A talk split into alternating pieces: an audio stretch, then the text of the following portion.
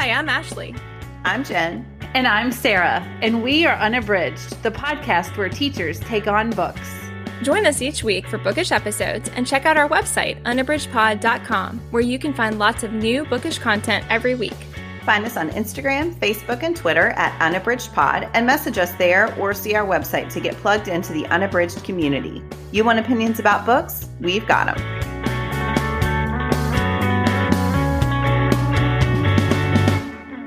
And welcome to Unabridged. This is our April 2022 book club. We are so excited today to discuss Angie Thomas's Concrete Rose.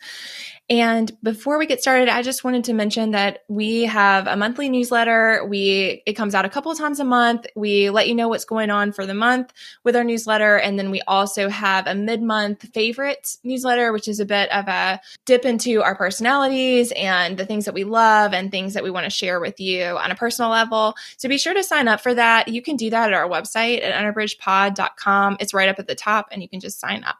So, before we get into our book club, which I am very excited to mm-hmm. discuss with you all, we wanted to share a bookish check in. Sarah, what are you reading?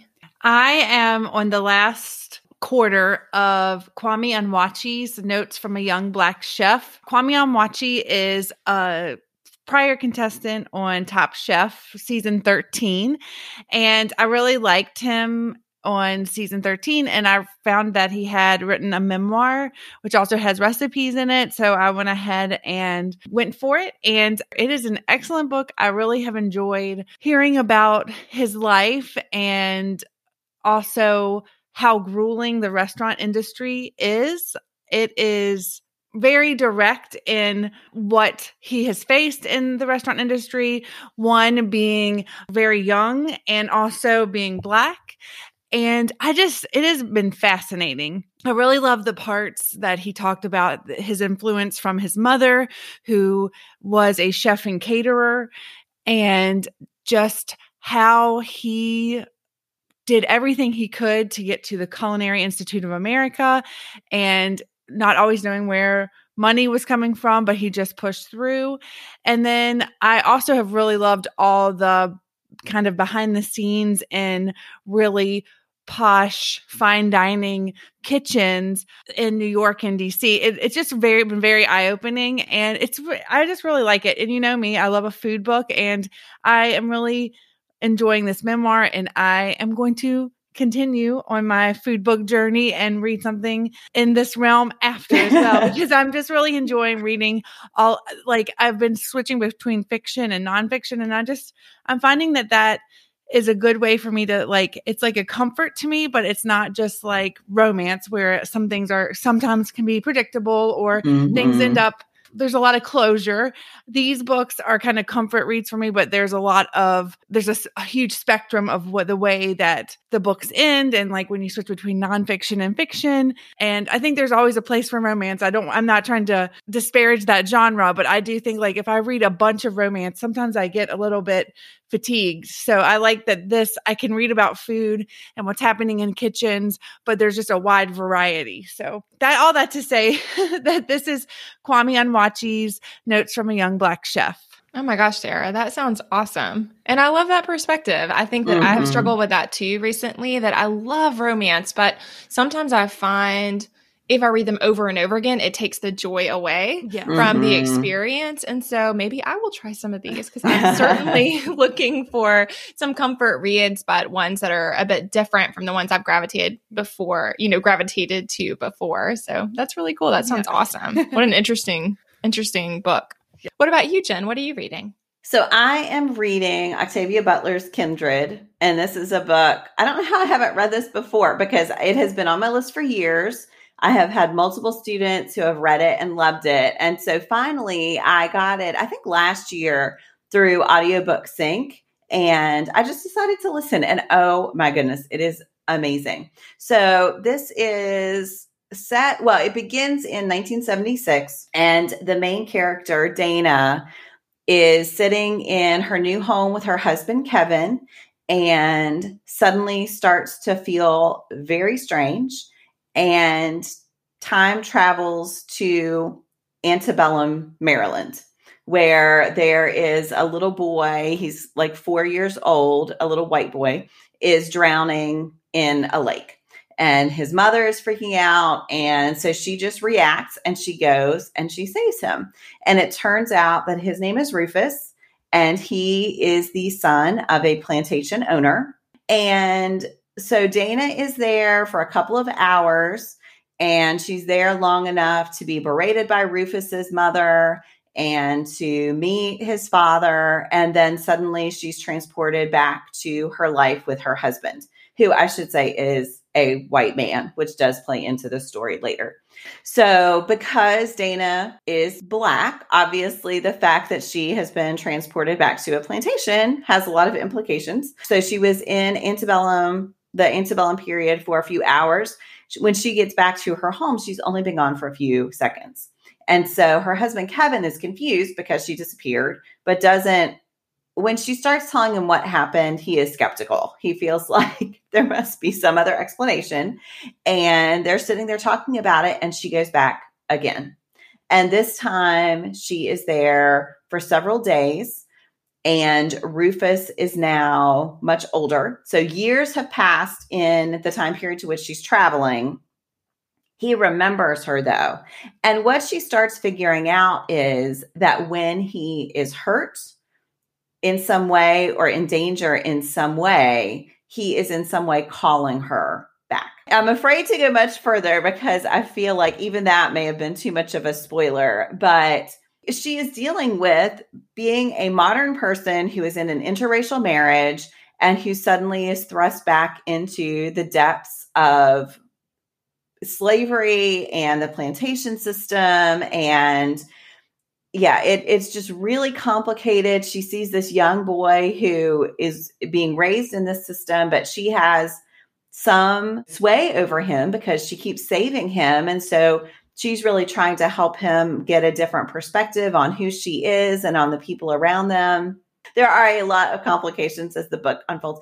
It is just brilliant. It is. I I have not wanted to stop listening, which has been a problem because I have a lot of work right now, and I just want to not do any of it and just read this book because I, I have about twenty percent left in the audiobook, and I am very anxious to know how it all wraps up. But it is anyway. That is Octavia Butler's Kindred, which I just think everyone should read right now.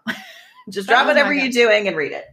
that has been on my list for so long. And I have to say, just because of how re- well read you are, I'm shocked that you hadn't read it before because I've seen it every, you know, I've just seen it on so many lists. But I've been, I've had that on my TBR for quite some time. So uh, now you have definitely made me want to read it. So I might have to switch paths from the food books and then get, get back to Yeah, I really want to too. And same that I have had it on my list forever. It's sitting on my Kindle and I just haven't gotten to it, but it sounds amazing. And I didn't know anything about it except that it was amazing. So I am really intrigued by that premise of the time travel. And some of that's really fascinating. Well, and I think some of it is, you know, Octavia Butler's work now is considered to be, I, I would say they're classics. And so I think there is that hurdle of, oh, it's a classic. But let me just tell you, the writing is very compelling and it, it does not drag at all ever. It is just nonstop. It is like the best sci-fi fantasy I've read. So I will definitely be diving into more of her work. This is my first by Octavia Butler, period, which again, I know is shocking, but yeah, I think it's just been a little bit of a hurdle. But now that I know how readable it is, I will be diving into more very soon. So Ashley, what are you reading? So one of the things that I'm reading, I'm reading this one really slowly, but I'm enjoying it, is Thich Nhat Hanh's Peace is Every Step. So this is very much written in very short chapters and it is somewhat as if it's kind of like your each little section is like you can read it and kind of meditate on it. So each part is really short, but then has a pretty deep reflection. But basically, as the title suggests, it is focused on the idea that we find peace in the journey and that it's not about waiting until the end of something in order to find some peace. And so, of course, as listeners know, I am navigating my way through a very early breast cancer diagnosis and all of that stuff. And so, my ther- I signed up for BetterHelp. I talked about this on social media. A little bit, but I signed up for BetterHelp, which is one way of plugging in with a therapist really quickly. And that has been really great for me. And so my therapist recommended this. And it was just, I mean, it's just great. So I wanted to read just the tiny little clip that kind of the whole book is based on. And so he wrote this, and it says, Peace is every step. The shining red sun is my heart. Each flower smiles with me. How green, how fresh all that grows. How cool the wind blows. Peace is every step. It turns the endless path to joy. And I think what I love about it, and it's funny at the beginning, there's some humor in it, which I really love. And in the beginning, he says, like, dear reader, do not wait until the end of this book to find peace. you know, it's, it's kind of this like idea of like, that again, it's about wherever you are, there's like ways to be in that moment and be okay with that moment. Um, there was a section that said something about like sometimes we smile because of the joy that we feel, and sometimes the smile brings us joy. And so it's that idea of like sometimes we need to just pause and smile, even though we don't feel like it, because that alone can spark joy. And so I just really appreciate the thought behind this and kind of the premise of it. And I had read Thich Nhat Hanh's work, but it's been a long time. So I read another book, but I was probably like in college. And it was nice to revisit because, like I said, it's the kind of thing that I don't know that I would have found on my own. And, you know, this kind of thing sometimes can feel a little saccharine, but I don't feel that way with this one. I think it's more focused on, again, that idea that like you can't, like for me, I mean, I have these like hurdles I have to get through, but if I'm like constantly like waiting to get through them, then that's not as effective of an approach as finding a way to be in the moment instead of like wait wait waiting. So anyway i i've really appreciated it and enjoyed it and i've been doing it very slowly but it is nice. And i think you know what she had recommended is just read one section a day. And again they're very short. And so that's that's really doable. I would say that i am not achieving that goal simple as it sounds. But, but i do think that you know just a little bit at a time and just helping to kind of think about how to be in a difficult time has been really helpful. So again, that's Thich Nhat Hanh's Peace is Every Step. And I really recommend it. I think it's great. I think it's a great book. I think it's also a great choice for all of us book lovers who want to have a way to support someone who's having a hard time. I think this is a really nice gift book that is accessible and that's a way to kind of say, you know, I'm thinking of you. And I definitely will be sending this one to people in the future as something that I, I found comforting, you know, in a challenging time. So, oh, wow. That sounds wonderful. Yes. It's really good and not overwhelming. You know, I really like that just like little bits. And even the title, like I think just thinking about that has been helpful to me and just remembering that like, you know, you you find the peace in the journey, I think is a really helpful perspective. So mm-hmm. I so, yeah, I that reading slowly, I think you know, I'm a fast reader. And so a lot of times I'm just like plunging through books because I get swept away. But I've been doing this Austen Buddy read that is forcing me to read just a section weekly over two months. And it's, I read very differently when I read yeah. slowly. So I think that too. I also have to say, when you said that it's a goal and you're not meeting it, I had this flashback to my dad, who was a, a fisherman. And he used to say, you know, we'd go out all day and not catch anything. And he'd say, that's why it's called fishing, not catching. And I was just like, that's why it's a goal. It's it's like something you're working toward, and it's okay if you're not doing it every day. So yeah. Yes, anyway. yes, I really like that. Yeah, that's that's a that's a good perspective there. Yeah, my dad had was big on those little those little catchy bits of wisdom that also reminded me jen has shared this story before but somebody that she worked with early on your when she would tell you jen that you can't wa- waste your life waiting for the weekend. Yeah and i think it's that exact same idea of just like you know you can't waste all the time that is not as easy as you want it to be because the next thing you know you're just like waiting for this kind of elusive thing that's never yes. going to come. And so that like there's a lot of that in this book of just like be okay with the feelings that you have and the moment that you're having and all of that instead of waiting for this thing to come to pass. Right. And so yeah, I just really like that. Yeah. Mm-hmm. So we want to dive into Concrete Rose. It is no surprise to listeners that we all absolutely love Angie Thomas's The Hate You Give. And so this has been a long awaited discussion, I would say. Yeah. and so I'm really mm-hmm. glad that we're coming around to this one. So here's a quick synopsis and then we're going to dive in. This story, a prequel to The Hate You Give, centers on Maverick Carter, a 17 year old in Garden Heights facing a world of hurdles on his way to adulthood. This is the story of the young love between Maverick and Lisa, which begins to crumble as Maverick discovers that he's a father.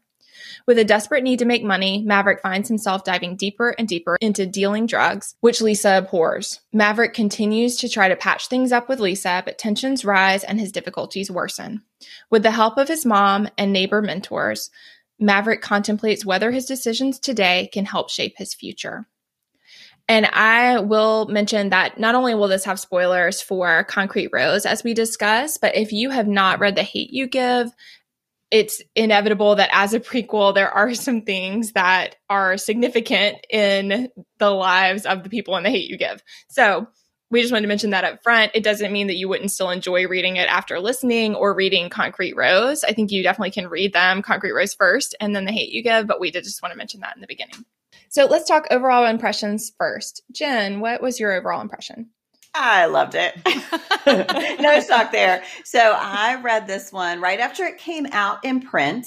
And then I debated for a long time about format for the second time. And Ashley and Sarah both shared how much they love the audiobook. So I picked that up. And oh my goodness, I will just say the audiobook is excellent. So I, if you didn't listen, I would highly recommend that. But yeah, I just loved it. I mean, Maverick is one of my favorite characters in The Hate You Give. I love his portrayal in the movie by Russell Hornsby. And so when I heard that the prequel was coming out, I was so excited because I just felt like this is a character for whom there's so much depth. And it just really lived up to my expectations. I thought it was a realistic portrayal of this particular life of a teenager. And I know we'll get more into it later, but yeah, I just thought we see everything that Maverick is going through. We see him mess up a lot.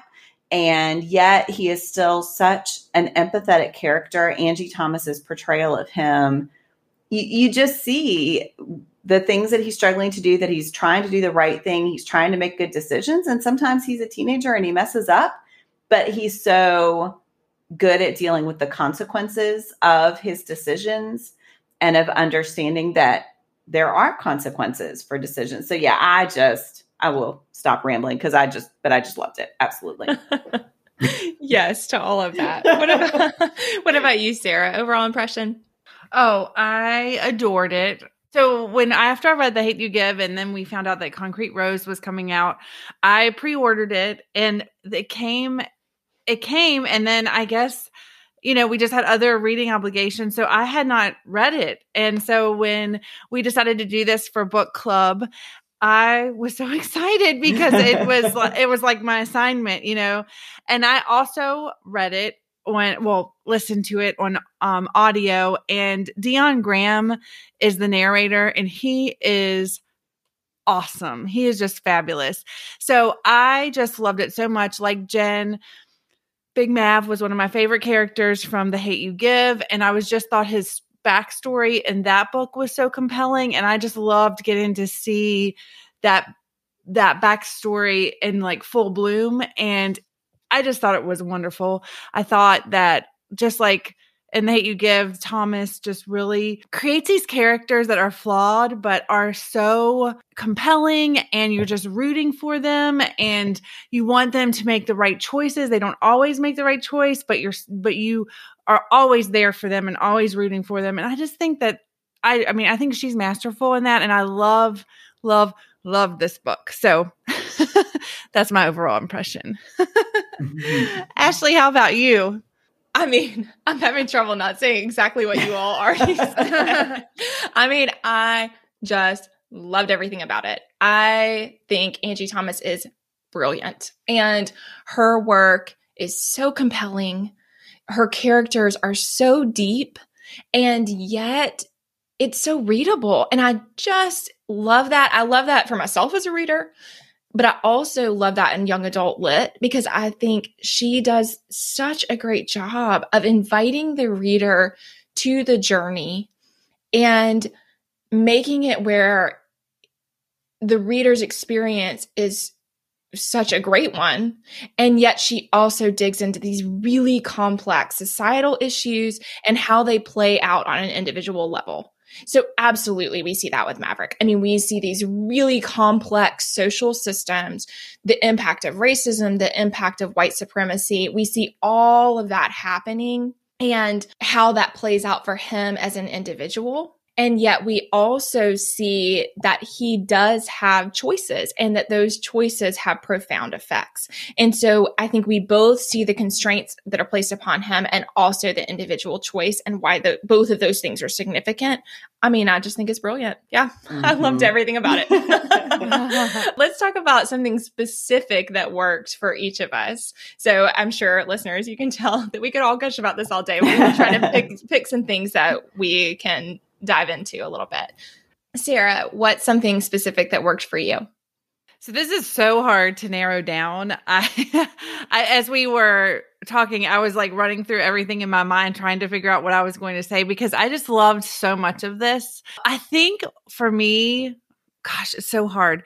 I think for me what worked was one of the things that worked so well for me is the way that Mav developed into this amazing father for 7 mm-hmm. I thought some of the moments some of the moments were just so hilarious and so you could i mean it just really felt like a 17 year old was trying to having to navigate having this baby this three month old baby that and trying to figure out how it works you know? I mean like it, some of it took me back to being a young being a young mother and with my first baby and it's like you have this baby and there's no there's no manual. You just have to figure it out. And then to be 17 and also getting the baby after ha- the baby after 7 had been with his mom for and just kind of being left with him. It was really sweet watching that, watching him come into his own as a father. And yes. I just love that. And I loved those tender moments when he's like, I got you to seven. And but also the really funny moments when he's with the first day of school when he when seven has an explosion and if you have children you oh know oh gosh, how that is but, but but mav is just like it's on my shirt and my shoes and all over and it's just so funny and he is so upset that he has to wear like wrinkled clothes to school and his old shoes. I just thought all that it was like a great balance between Mav coming into fatherhood and becoming more responsible and more mature, and also still being a 17 year old kid who just wants to wear his first day of school outfit uh-huh. to school. So I uh-huh. just really, really loved that whole development and how that progressed over the course of the book. Yeah. Oh my gosh. One of the scenes that stuck out to me was when he could not get Seven to stop crying. And I'll just say I had a baby with colic. And he just walks out of the house onto the front porch and that was the right thing to do That's because right. he would he felt himself getting frustrated and he just needed to walk away and then you know his mom talks him through it and then but then you see how upset he is with himself.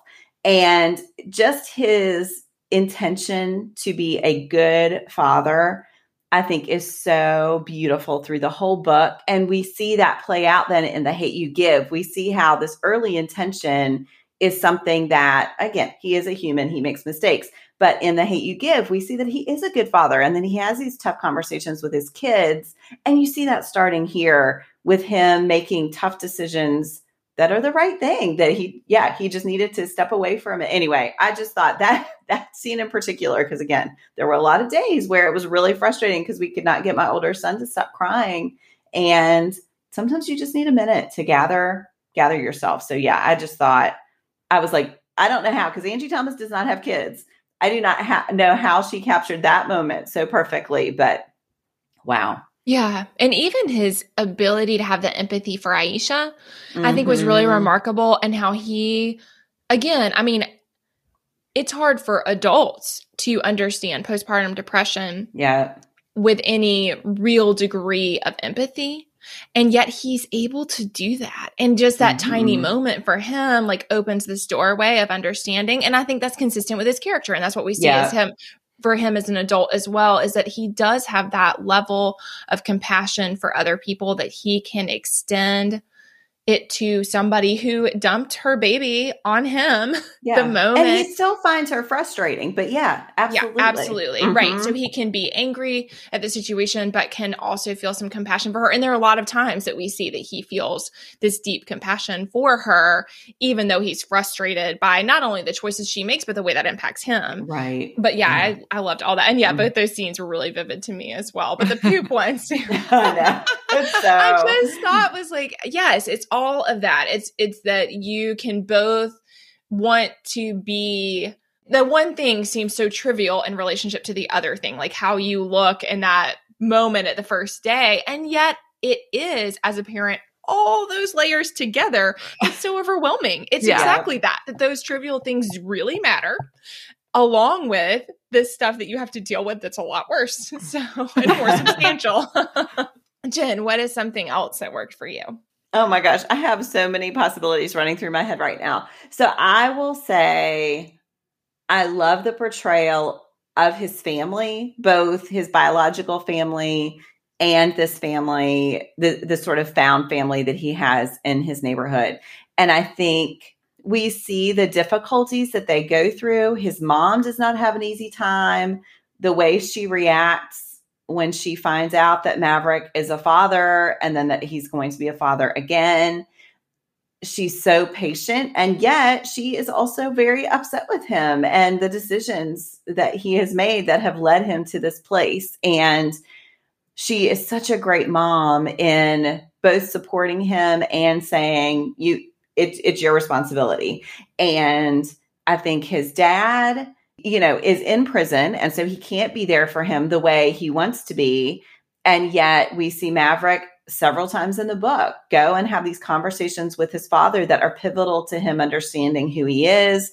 We see Dre. I mean, I just think there are so many people, the Wyatts, who hold him up and hold him to account. I love the, his interaction with the guidance counselor at his school. I just think this support network that he finds of amazing people who again it's not that they're all perfect. Sometimes I give him a hard time when he needs compassion but overall when he needs help he can find it. And i loved so many of the conversations he had with those role models in his life when he's talking to Dre about what it's like to be a dad and when he's talking to his own father about the decisions he made and whether he should make yeah i mean just i could i could list so many but I think that's just a real anchor through the book that I absolutely loved. absolutely Ashley, how about you? What's one thing that worked for you?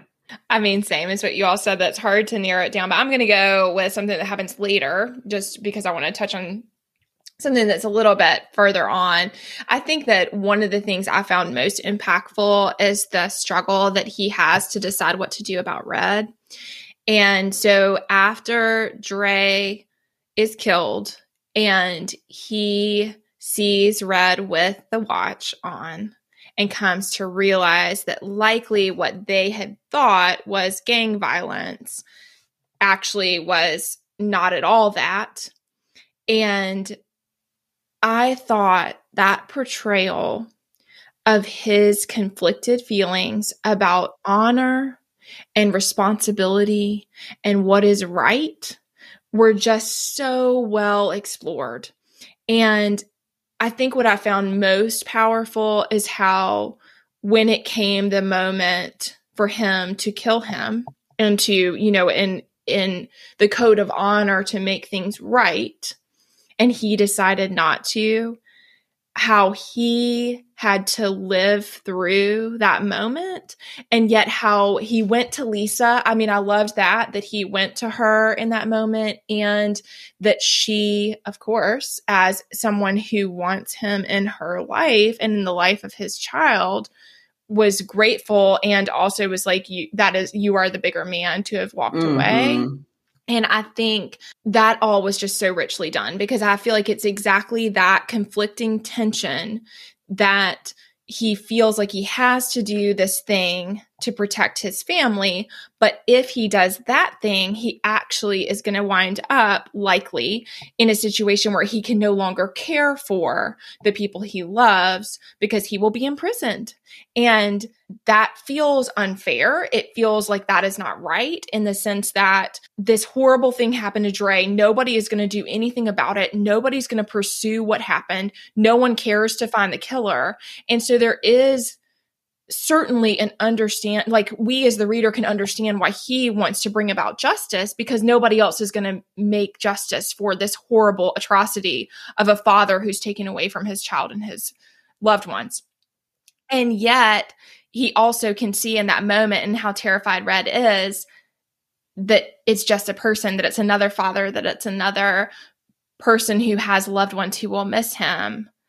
I just thought all that was just so so so well done it's so powerful. Oh my goodness. That yeah, that scene and that scene on audio. I yeah, I thought was so amazing. Yeah.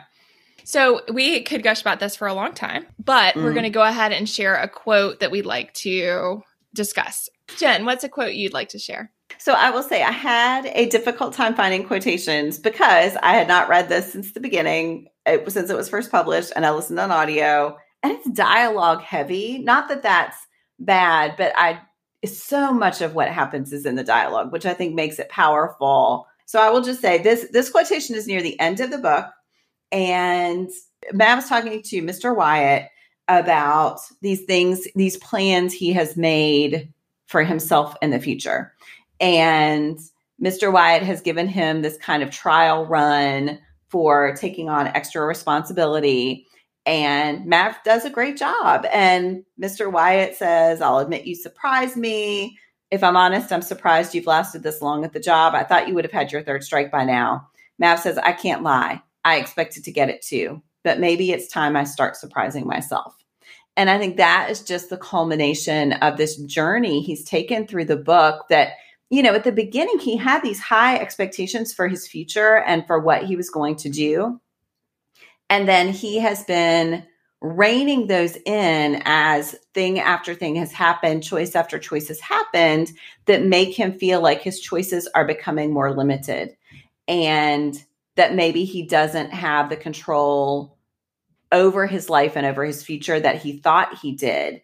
And then this is that moment where he's worked himself back to having a choice. Maybe not the array of choices that he felt like he had at the beginning, but that he still has a choice about how to live his life and about what his path will be and about his potential to be a good person and a good man and a good father. And so I it's a very small, like I said, it's dialogue, it's not a big speech, but then he just has this internal moment of yeah, like I, I can do this. I can surprise myself. I can surprise the people around me. So I just love that. Yeah, I thought that was so beautiful with Mr. Wyatt. I just loved everything about uh-huh. his relationship with Mr. Wyatt from the moment that Mr. Wyatt's trying to give him the job and Dre really shoves him into it, you know, and is just like, you will do this. Like, you need a job, and he's offering you a job here is the solution. And Maverick is really pushing back on that. And then we see the way that he comes to change. And I think in that moment, it's exactly that, that the person that he was when he first started working at the store is very different than the person right. that he is toward the end. And I think that it's so beautiful to see him realizing that about himself. So, yeah, mm-hmm. absolutely. Well, and the way, you know, for a long time, that job is just a cover for his drug dealing. And so, even we see the way his interest in that job is manifesting his feelings about himself. Yeah, it's really it's really complicated. It's really interesting. Angie Thomas is just so brilliant. Yeah. yeah. Sarah, what about you? What's your pick? Well, I did want to say something you all mentioned his relationship with Dre. I also mm-hmm. really love that. And the way that even though Dre was very connected and like kind of a, a leader of the gang, like how he wanted more from Maverick and yeah. wanted him to be able to figure a way out. I really mm-hmm. thought that was mm-hmm. powerful too, because I think what Angie Thomas does so well is she, I think that she really shows there are a lot of misconceptions about gangs and like uh, that and i think in this book she shows the young black men in garden heights don't have much of a choice or agency in the situation it's kind of like you're born into it his dad mm-hmm. was part of it mav's dad was part of it adonis and then Mav is expected to be part of it too. You know, I mean, I just I really liked all that because I think for me as just an an ignorant person from uh from a small town like you you have certain conceptions of misconceptions i should say of gangs and i think she shows really does a good job of showing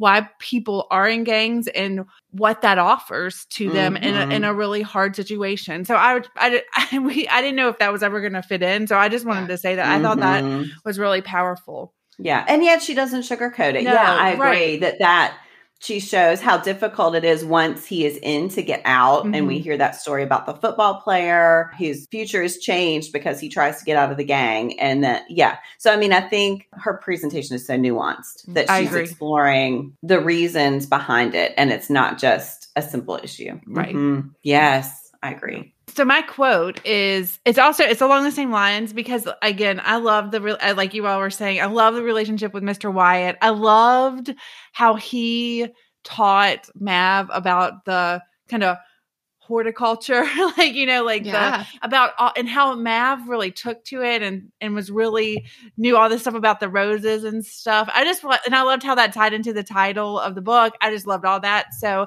my quote is it's kind of like how we have to do with ourselves. Get rid of the things that don't do us any good. It won't help the rose grow. You've got to let it go. And even though Mhm. it's not like this very like flowery, no pun intended, flowery quote with a lot of, but I just feel like that is at the heart of this book is like Mav trying to find himself, him trying to let go of the things that aren't going to make him the man he wants to be and the struggle and how hard that is to give up part of who you are and what you've known your whole life. And I just think that's really beautiful. So that's why I Mhm. chose that as my quote. Yeah. Mhm. Ashley, what is your quote?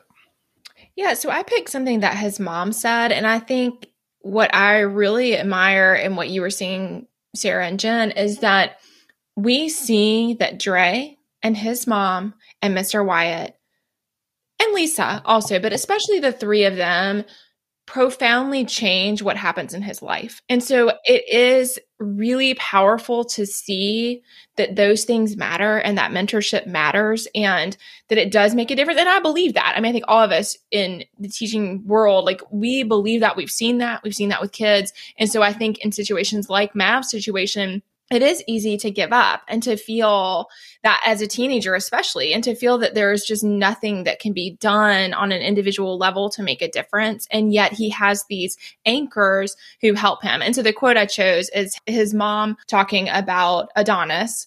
And she says, I'll always love Adonis and I'll always be there for him. I also have to love myself. All that ride or die stuff, it's nice until you feel like you're dying from not living. Adonis made choices that put his life at a standstill. He didn't have to sell drugs, he chose to. I shouldn't have to put my life on hold because of his decisions. Mhm. And I think that is at the core of so much of what Mav is trying to decide and figure out for himself is what is a choice? What is already a done deal and what do I have control over? And I think because he has these really remarkable adults, and again, he doesn't have a lot of them, but he has enough and those people make a profound difference in the pathway that we see for him. And so I love that for his mom just admitting all that so directly to him and just being so honest about what she can and cannot do and her being able to look back on all these years that Adonis has been in jail and she's had to find her way and what that has meant on her side of things. And I think that that is a perspective he really had not considered. I mean, I think in a lot of ways he did not necessarily know what it's like for his mom to be the support outside of the prison for Adonis and like how that all felt for her. And so I just thought that was really powerful. And I think that we see how that helps him make the changes he makes at the end. The part I talked about with Red, the part where he really gets himself out of selling the drugs and is like, I am not going to do that anymore because exactly what she said, you know, he didn't have to sell drugs, he chose to. And exactly what Sarah was saying, like, I think that Angie Thomas does such a great job of showing the nuances and complexities of why people make those choices. And it's so painful to watch Maverick when when he tries to get out and then he finally is like, I just need to do a little bit because I can make so much more and then not be scraping by for every single cent to not be able to provide for my family. And so I think that we really see that for him, but then we also see how he over time is able to see that there is a pathway that doesn't have to be that one. Mm-hmm. And it is mm-hmm. because of the moments like this that I think we really see that. Yeah. Oh, I love that moment too. I love his mom so much. I just think when she comes through with pieces of truth, eh, they really land for me as a reader and for Maverick. I love how she, she, walks that line of being like making him take responsibility, but also being there to support him. And I think that's really powerful. I, did want to say one thing. We didn't really get a chance to talk about this, but I there is also so much humor in this book, especially uh-huh. if you uh-huh. read the audio. I mean, just some of the the one part at Thanksgiving when when Maverick's mom reveals that Lisa is also pregnant and that and he also has seven and his grandmother is like, "Boy, you are fertile" or something like that. I mean, there are just parts like it, there are so many like really gut wrenching moments in this yeah. book, but there are some really hilarious just hilarious parts that comment on being a parent and then also mm-hmm. trying to mm-hmm. navigate family. And I just, and I think in the audio, especially the way that Dion Graham delivers the lines, I would be walking my dog and just chuckling along because, uh-huh. because I both know what it's like to be a brand new parent and also a teenager as well. and it's yeah. like she does a really good job of intersecting those things and making mm-hmm. them come up with some really funny parts. So, yeah. Well, we are going to move on to our pairings. So we're just going to share books that we think if you loved Concrete Rose, you might enjoy as well. This time I'm going to start with Sarah. What's your pick? So I am going with Laekan Zea Kemp's somewhere between bitter and sweet. I've talked about this on the pod, and we actually did this for a buddy read a while back.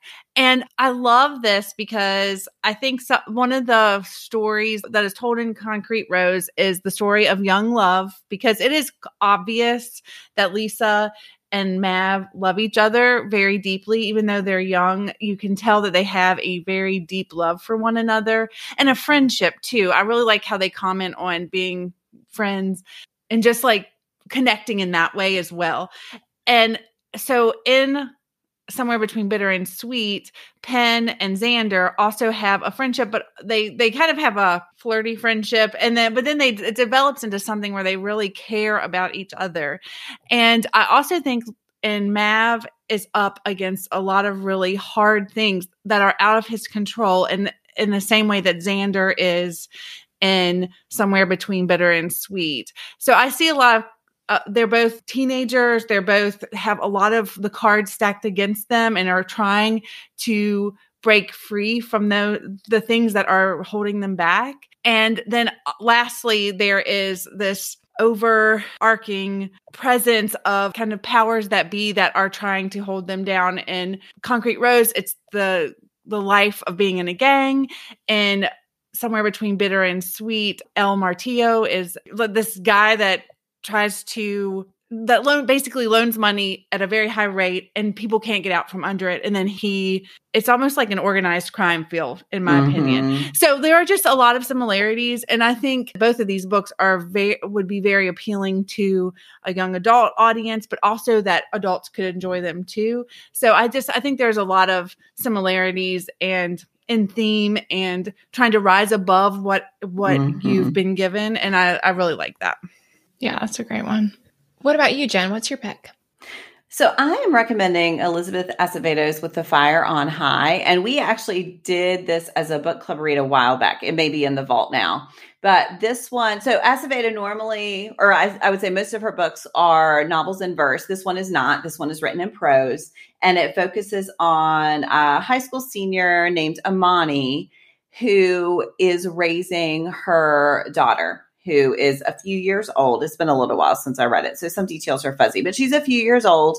And Emoni got pregnant when she was 14, so she was even younger than Maverick. But you see, in the same way that Mav is dealing with the impact of a child on his life, that Emoni, that you know, it's just part of your existence because you're a parent, and it's hard when you're in high school to do that. And so I really think there are a lot of similarities in the way these two authors write about what it means to be a parent when you're in high school and what it means about your plans for the future. So Emoni had dreamed of being a chef. She loves cooking and she had a lot of plans centered on that as her future. And yet, because she's a parent and she lives with her abuela and is trying to help support her, she has to be realistic about money and about time and about who's going to watch her daughter. And both Emoni and Mav are just trying to figure out what comes next while also dealing with what is happening right now. So I think there are a lot of differences between these two books, but I think that part of each of them makes a great pairing. And I think they really comment on each other. So that is Elizabeth Acevedo's With the Fire on High. Yeah, I think that's a great fit. Yep. How about you, Ashley? What's your pick? So I had one written down here, I, but I think I'm going to go with another one. I wanted to say Nic Stone's Dear Justyce, and I do think that's a great choice. So that's one that would be perfect for a pairing. But the one I wanted to share, I picked as we were discussing because of the conversation about red. And so I actually want to go with Jason Reynolds' Long Way Down.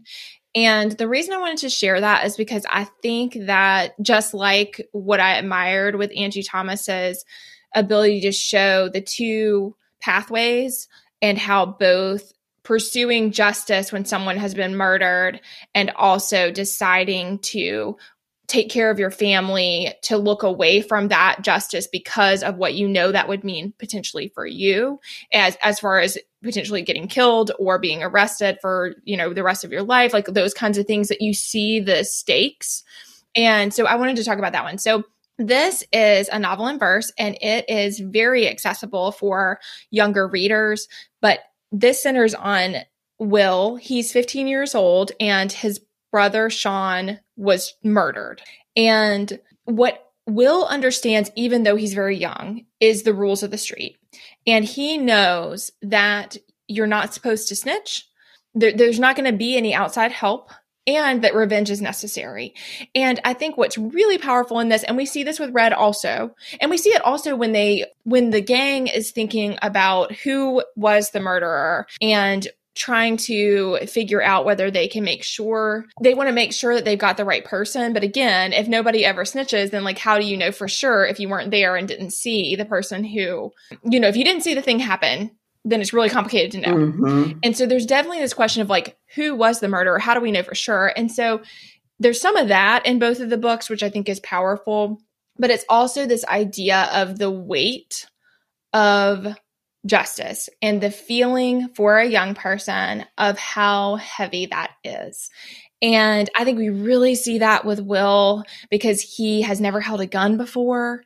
He feels like there's this thing he's supposed to do as a man, but again, he's only 15, and you just see him as such a child and a child in a really, really hard situation. So, this one goes in a very different direction in the sense that it all takes place in this elevator, and he meets these ghosts from the past, all of whom are connected to gun violence but I think it's beautifully done. And I think in a similar way, one of the central questions is how do we handle justice?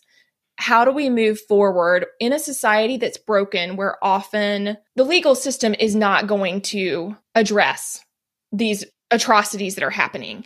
And in light of that, how does a community deal with that?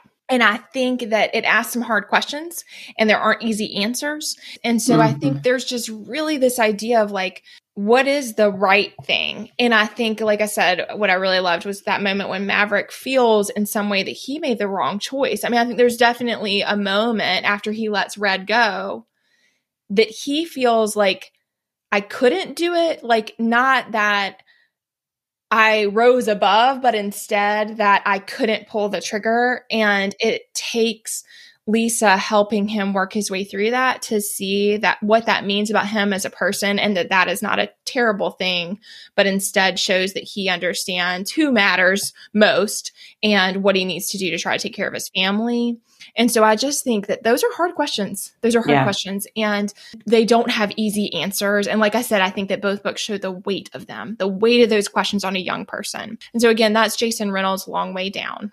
I love that pick. That is so, yeah, there are so many places where those two books resonate with each other. And I think highlight important decisions, important situations in in those communities. Yeah. Yeah and i love also if you're looking for books with to do with students. I mean this one reads very quickly. We've done it with students before. I mean it moves so fast and is so accessible but gets into the heart of some of these societal topics that are so timely and important to talk about. So it's a great pick that is just very, very accessible, just as far as length and speed of reading, also. But yeah, really, yeah. really well done. So we're going to end this part with our bookish hearts. I don't think there will be any surprises here, but I'll ask anyway. Um, Jen. Oh, five, all the way five. what about you, Sarah? This one is an easy five. How about you, Ashley? Yeah, same. Five fives all around. I and now you're all shocked.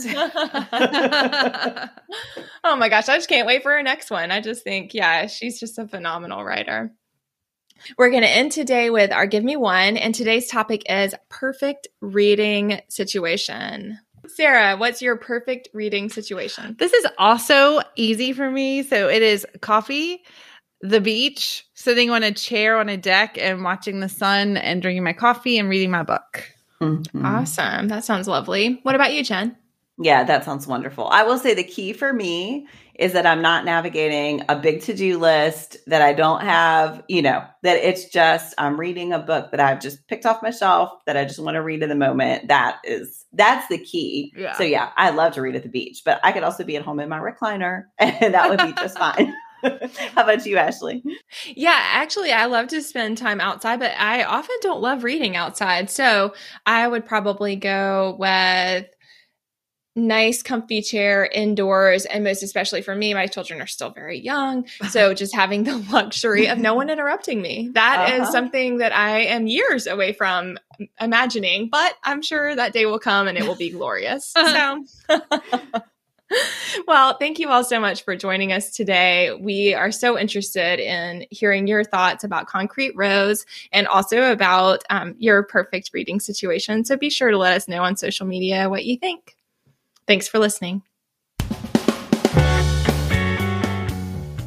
Do you have comments or opinions about what you heard today? We'd love to hear them. You can find us on Instagram, Facebook, and Twitter at unabridgedpod or on the web at unabridgedpod.com for ways to support us. To get more involved, you can sign up for our newsletter, join a buddy read, or become an ambassador. Thanks for listening to Unabridged.